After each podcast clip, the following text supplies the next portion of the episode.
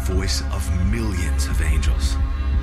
They encircled the throne and the living creatures and the elders, and they sang in a mighty chorus Worthy is the Lamb who was slain to receive power and wealth and wisdom and strength and honor and glory and praise. And I heard every creature in heaven and on earth and under the earth and in the sea and all that is in them, saying, To him who sits on the throne and to the Lamb be praise and honor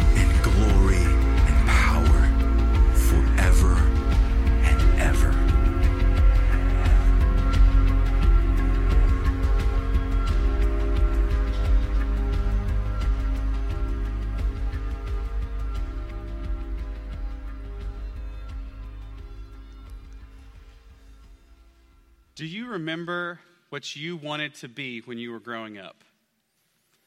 Think back when you were four, five, maybe six years old. What did you want to be? What is it that you like to tell people? I'm going to be a police officer or a firefighter or maybe be an astronaut, maybe the president. Kids say some funny things when you ask them what they want to be when you grow up. Uh, so we have a five year old named Steven, but a few years ago, I started asking him this question. And I love to ask my kids this question now. So I say, Steven, what do you want to be when you grow up? You know, you're, you're just hoping for the best in these moments, right? And he says, I want to be a doctor. And you're like, we're on the right track, okay? Good. And I say, well, why do you want to be a doctor? And he says, because I want to help people. Yes. Success. If you guys need any parenting advice, you now know where to come. As I said, that was a couple years ago. And so if you were to ask Stephen today, who's five, he might tell you, uh, Dad, I'd like to be a dinosaur. so somewhere along the way, uh, we uh, fell off the table, so to speak, and I don't know what, I don't know what went wrong. I'm blaming Savannah. Anyways, but it's a funny question to ask kids, and it's funny to think about why we're interested, uh, what we're hoping, what we're trying to portray their future as. But you know, I started thinking about it, and adults don't ask that uh, dissimilar of a question. We pretty much ask the same thing. When you meet someone, one of the first things you will ask them is, What do you do? It's the same question, only now we're not asking a kid, we're asking an adult. What did you grow up to be? Who are you? We think that by asking what people do, we can know who they are. We make a lot of assumptions about who they are based off of what they do. And as a parent, I've been thinking about this a lot. How could I ask my child, not what do you want to be when you grow up, but what kind of person do you want to be? Who will you be when you grow up? Because today we're going to be in the book of Revelation, and that's the question that it really asks is not what will you do when you grow up, but what kind of person will you be? And this is a far more important question for us to consider. So if you have a Bible today, I invite you to open up to Revelation chapter 8. I also want to greet you uh, here, just like Luke and Jason have done. My name is Kale, one of the ministers here, and we're so glad that you are here to worship with us today, especially if you're one of our guests. Thank you for being here. And I want to piggyback onto what Jason said about our ice cream social next week. You know, one of our um, founding more and most important mission points here is a to come and to connect. And the ice cream social is just that. It is a great event for you to not only come to be here with us, but to connect with other people.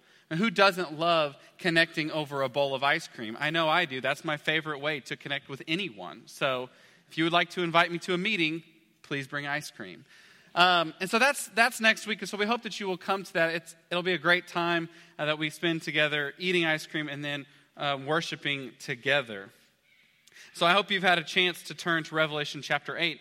We've been in this series now, this is the fourth week. And I do want to, uh, Tim wanted me to remind you that next week you do have some homework. We'll be covering Revelation 12 through 18 next week.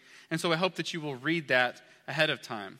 But Revelation is one of those books that's very mysterious, it's very challenging.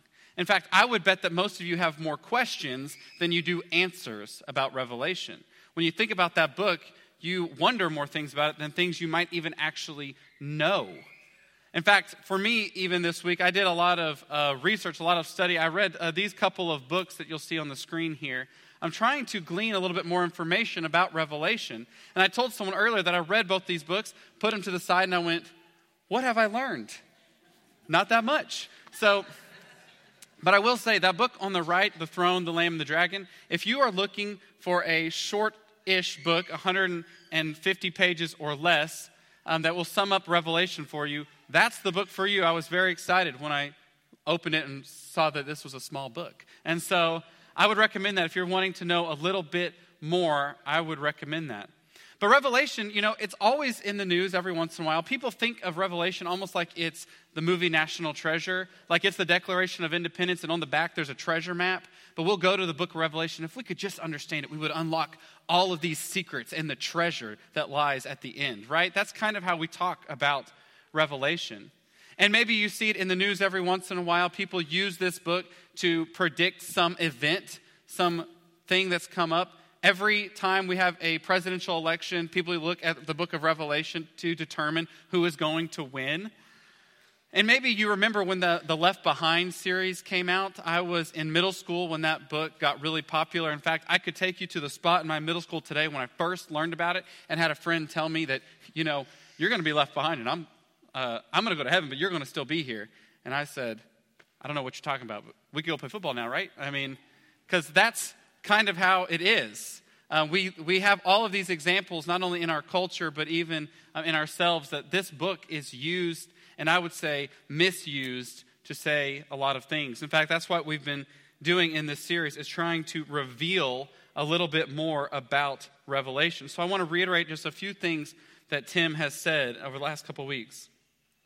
Revelation is a book that does not speak about our time, but it does speak to our time. It doesn't portray events that may happen today, but it does give lessons and spiritual truths that are very important for us now. The book, the New Testament, is often written in different genres, and that is something you have to understand about the book of Revelation, that it, it is written in the apocalyptic genre. Much like the book of Philippians, Paul wrote as uh, in the genre of a friendship letter. Now, we know the book of Philippians is a letter, but did you know that when you went to it, that Paul essentially used a form that they called a friendship letter? So when those first century Christians would read it, they would read it and understand that this he is portraying himself as a friend here. Even though he may say difficult and challenging things, this is a friend saying it. Well, we read the book of Revelation and, and we think some thoughts about it, but they would have seen apocalyptic literature. Now, I know that word is a kind of a buzzword, but did you know that the word apocalypse is the Greek word translated into revelation? That's what that means. So we were never hiding the fact that this is what it is. But apocalyptic literature is written that you tend to have a vision or a message from a heavenly being, and it is written using lots of metaphors and imagery. And if you read any one chapter in the book of Revelation, you will see that that is true. As I said, Revelation wasn't written to our time, but it was written to a church in the first century that was probably either under persecution or they could see it coming almost like a storm gathering on the horizon. They could see this persecution coming. And the call of Revelation is to resist the easy road, to resist temptation, to resist the empire, and to hold on to your faith. In fact, John will ask them to lean into their faith. And just as Tim mentioned last week, covering Revelation 6 and 7, suffering will come, but you, you still hold on to your faith and your calling, even in the midst of suffering. And this is a good reminder for us as well. We find ourselves in 2018 in the Bible Belt in America in a place that is not hostile to religion. No one came here today under any kind of fear. We're not afraid of the door being um, knocked down, people finding us here. That just isn't the case. Um, and so, we, because of that, we are blessed people. We get to come here and we get to worship in freedom. But there is a drawback to that as well. See, when there is no cost to having faith, we have a rise of what we would call nominal Christianity, meaning Christians in name only. If there's no cost, you can adopt the name of Christian and not really change anything about it. Because if you think about the first century Christians, they're not going to call themselves a Christian just for any reason. There is going to be a cost to bear the name of Christ. And they were willing to bear that cost. Now, our country makes it that we don't really have as much of a cost. In fact, you may have neighbors on either side of you that both call themselves, or one calls himself a Christian and the other doesn't, and they may look very similar. You could call yourself a Christian in our day and age and not really change your life all that much. And the book of Revelation speaks just to that and says, that is not the way that you are being called to be disciples. And it, it reminds us going back into chapter 3 of Revelation when he says, Because you are neither hot nor cold, because you are lukewarm, I will spit you out of my mouth. And if we're not careful in our day and age and in our time and place, that, that could be who we become if we're not careful. That our faith is so easy, is so comfortable, that if we're not careful, we could be those who are identified as lukewarm Christians. And today we're going to go over Revelations chapter 8 through 11. We just finished where John gave us his vision of the seven seals, and now we're going into the seven trumpets. And I want you to remember that everything in Revelation is symbolic, but also Revelation is a non linear book, meaning that John will repeat himself a lot. That the vision and the message behind the seven trumpets is very similar than what he said behind the seven seals. And so he is trying to make one clear point to these churches, one clear point to you and to me, and that is this repent because the kingdom of God is coming soon. And so you need to repent. And so if you have your Bible open, turn with me to Revelation chapter 8, starting in verse 6. All the text will be on the screen, but this is how it reads. Then the seven angels with the seven trumpets prepared to blow their mighty blasts. The first angel blew his trumpet, and hail and fire mixed with blood were thrown down on the earth. One third of the earth was set on fire, one third of the trees were burned, and all the green grass was burned. Then the second angel blew his trumpet, and a great mountain of fire was thrown into the sea. One third of the water in the sea became blood. One third of all the things living in the sea died and one third of all the ships on the sea were destroyed. Then the third angel blew his trumpet, and a great star fell from the sky. Burning like a torch, it fell on one third of the rivers and on the springs of water. The name of the star was Bitterness. It made one third of the water bitter, and many people died from drinking the bitter water.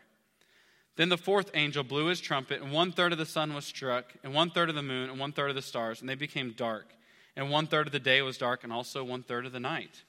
Then I looked and heard a single eagle crying loudly as it flew through the air Terror, terror, terror to all who belong to this world because of what will happen when the last three angels blow their trumpets.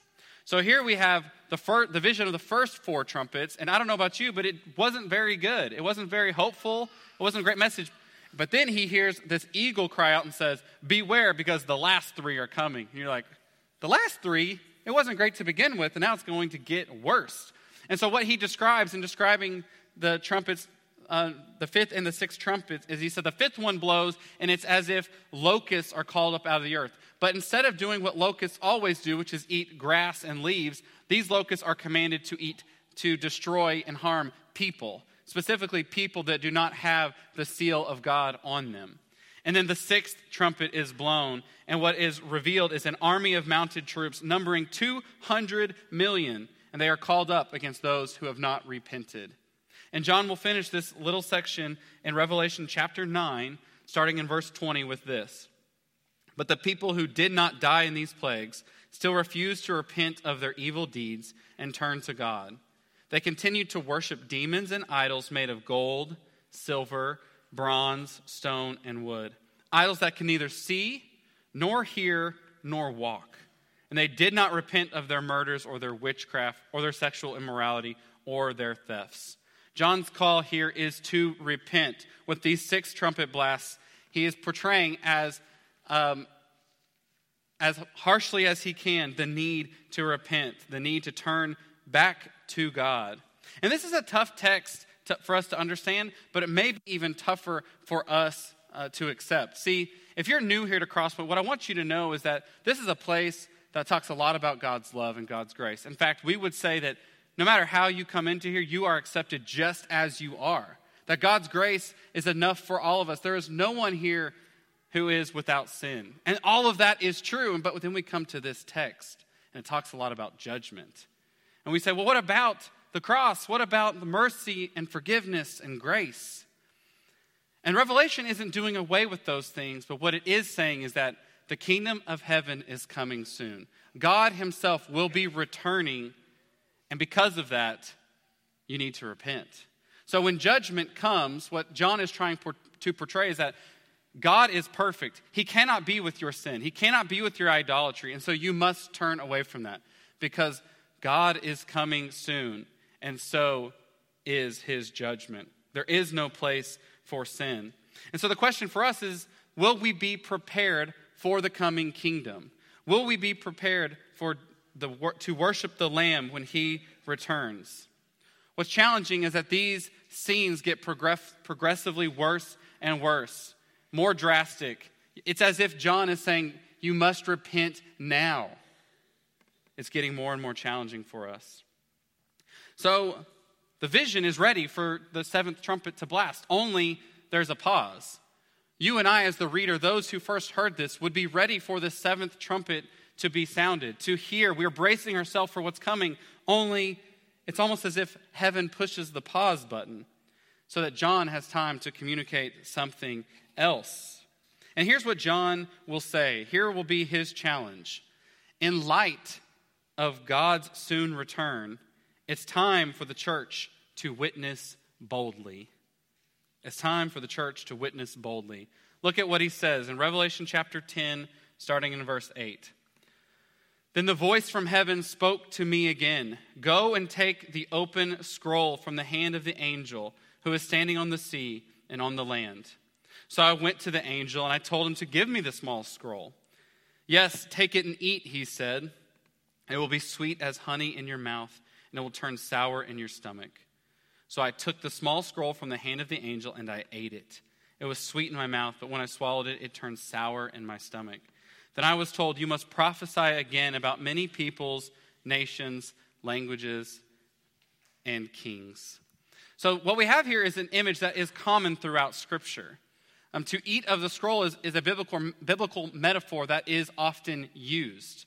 And the message is this that you need to take and eat the Word of God.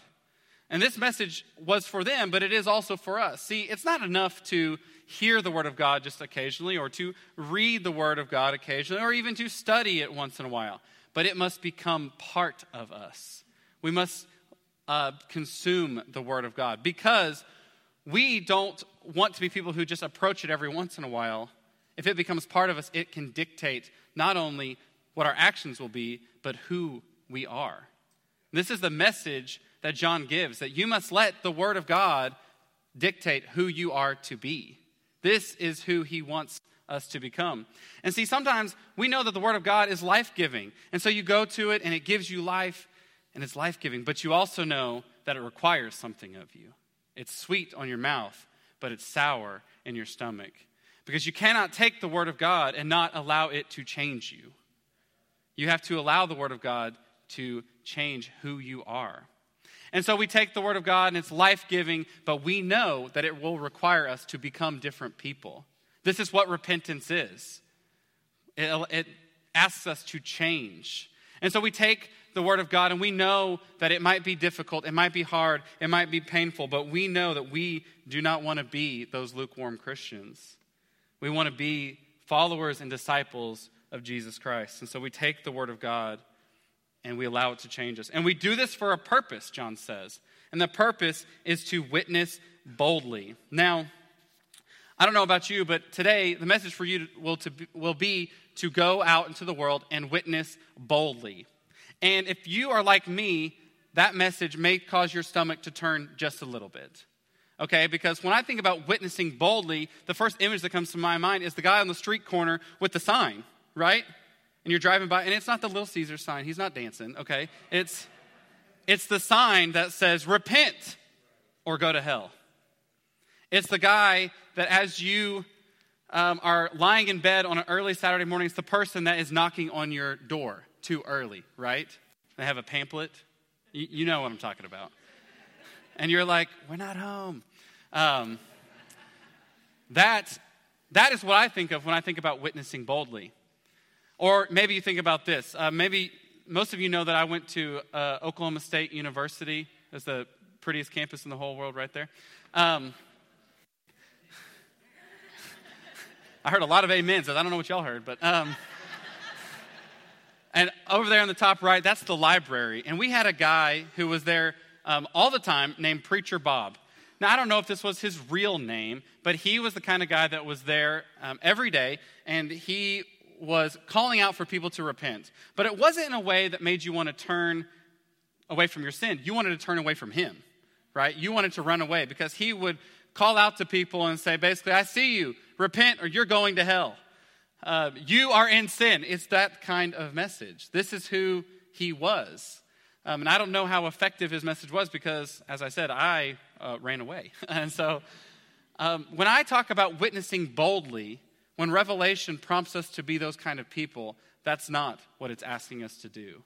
It's not asking us to witness in a way that causes and brings shame on people, but in a way that brings life and change to people. So I want to leave you today with three things that how we can witness boldly in our time. The first thing that we can do is we can invite others. And I know for some of you, inviting someone to church or inviting them into a conversation about faith might be the most challenging thing in the whole world. And I'm right there with you. It can be very difficult to go to someone when your relationship has been um, all about something else Maybe it's your neighbor and you've only ever talked about the weather, and to take it to this level. I realize that that's challenging. But here's the question that we have to ask ourselves today Is what we have worth sharing with others? When we call it the good news, do you believe it? Is it news that has changed your life and is worth sharing to those who don't have it? Because if you said yes to any of those, then you have to be willing to invite others. I don't know about you, but I am probably uh, the best ambassador there is for food. Um, if, I, if I eat at a good restaurant, I will tell you about it. Um, and I am on a mission to eat at all the best restaurant, uh, barbecue restaurants in the state of Texas. And I am thankful that there are many. Um, and it will take me a long time. But if I eat at a great barbecue restaurant, you can promise I'm going to tell you about it. And uh, I'll be honest, part of that is to is to cause you a little jealousy. I'll, I'll, I'll be upfront about that. But really, it's because when I eat something so good, I think everyone should try it. Everyone should have it. And so, if you need a good barbecue recommendation, you can come to me. The answer is not Dickey's. or maybe you have a new television show that you just think everyone should try. Everyone should watch the show. It's the best. Did you see that movie that came out? Everyone needs to go see it. Why are we so quick to talk about things that we would be if, that we would say are not that important? Why are we so quick to bring up these kinds of things, myself included, talking about barbecue, when I would tell you this is not the most important thing in the world? My faith in Jesus Christ, Jesus Christ is the most important thing in the world, but I'm much more quick to talk about barbecue. Why is that the case? If it, it truly is good news, if what he did on the cross is worth talking about, then we have to be, we have to be bold and we have to go talk about those things. But it just isn't just to anyone. See, the second thing is we, we want to invite people, but we also want to do it where we are. So I believe that God has put you in a specific place for a reason. Let me give you an example. I started working uh, here at Crosspoint a little over two years ago. And when I got this job, we started looking for a home for us. We started um, looking for houses, and Vivian can attest that that was a journey. It was. It was could have been a reality TV show, you know. Um, I think we ended up making six or seven offers on houses before we finally uh, found the one that we now live in. And on one hand, you could talk about it like this, and this would all be true. Well, you know, maybe we weren't um, offering enough money. Um, there was a low supply of homes and the demand was great. Maybe we weren't moving fast enough. All of that might be true. But I also believe that God wanted us in a specific place for a specific reason. And it is a simple shift in perspective when you think about it like that. You could do this with your job too. Well, why didn't I get that promotion or why didn't I get that job? And maybe you could say, well, you don't have the education. You don't have the experience. You, those other people maybe had an in that you just didn't have. They, they interview better than you did. Or maybe you're where you are because God wanted you right where you are. God has put you in a specific place for a specific reason. I also like to talk about sometimes um, just Savannah and I, when we're just um, talking, we say, well, what if you weren't living right now? Like, where, when would you think would be fun to live? If it wasn't 2018 in Dallas, like when would be fun? And sometimes Savannah will say, you know, the 1920s seemed like a cool time. Maybe we could try that. And I said, no air conditioning, so you can go without me. But, um, but if even if if you think about it like that, you think, I want you to know that you are in a place for a specific reason. God put you here now for a reason. And when you think about it like that, it changes your perspective on things. So today, when I go home, I'm not just going to the house that I happen to live at because it just worked out for these reasons, but I'm looking at a place that God put me for a reason. And you start to ask yourself, why am I here? What is God having, what does He want to do with me here? Because as we read, He wants repentance, He wants people to turn towards Him, and He's going to use you to do that. Why do I have the job that I have? Well, what is God going, how is God going to use you in that place? And so today, when you go home, maybe you ask yourself that question. You don't just see a house, you don't just see bricks, you see a mission, you see a purpose. Maybe every Sunday you go out to eat at the same place and you don't just see the waiter or the waitress that you always just talk to. Maybe you see a mission, a place that God has put you. Because here's the deal we all have a circle of influence, whether it's in your neighborhood, at your workplace, the places that you frequent often, like the grocery store um, or the places that you eat. But God has put you in a place, and how will you use that? How will you answer that call? And that's the way that He is asking us as disciples to view the world, that we have to look that way. So we invite people and we do it where we are. And I think the last point might be the most important, and is that we do it while we are being joyful. Because here's the deal if we have good news, if we, if we reflect on the cross and what Jesus Christ has done for us, it should lead us to living different lives. We should be joyful all the time because of what we profess that Jesus has done in our life. Amen? Okay. If you realize, if you stop and think about for a second what Jesus has done, your sin is gone. Your fear of death is gone because of what Jesus has done in your life. The number one command in all of Scripture is to do not fear. And for us, sometimes us as Christians, we live with too much fear. We just do. We live in too much fear of what people might think about us if we talk about our faith, uh, what, what would happen if we actually started living with our faith. And so we as Christians need to give up our fear and lean into our faith in Jesus Christ. Your neighbors and your coworkers should be thankful that you live and work there because you should be someone different. And so when you moved into your, your neighborhood, when you started work there, they should be thankful that you are there because of what Jesus Christ has done. And they should be asking themselves, how can I be like that? What, what is it that they have that I don't have? I want some of that. This is the kind of people we should be. We should be filled up and overflowing with joy because of the good news of Jesus Christ. And so we invite people where we are and with joy. And here's a quote that I, that I really like What does the evidence of our daily lives say about who we really are? What does the evidence of our daily lives say about who we really are? When people see you, who will they know that you are? It goes back to that first question not what do you do or what do you want to be when you grow up, but what does your life say about who you are? The world should see people who have been made new because of the grace and mercy of Jesus Christ. This is who we are as people. And so, my challenge for you today is as you leave, you live with that. Because here's the deal, church God is on a mission. Our Lord and Savior is not going to rest until all people come to know him. Every single person that has ever been born in this world bears the image of Christ, and he wants them to return home to him. And here's the difficult part, church, is he's going to use you to do it. His mission, his biggest tool in this world is going to be his church reaching out to others. And so it starts in us. It starts with us taking in the word of God, repenting and turning back to him, and living that joyful life so that others may know him. In closing, I want to remind you that our shepherds and their wives will be around the wall today. They're there to accept you in prayer because we know that repentance is necessary for us. That there have been times that we have that we have strayed from the path and we want to walk with Christ. And so let us do that with you. Don't walk alone, church. We want to walk with you. In Revelation chapter 11, the seventh trumpet will blow. And when it does, it is not a trumpet that brings more judgment, but it is a trumpet announcing worship. Because this is who we are, church. We repent and then we are called to worship. So, won't you stand with me as we continue our worship?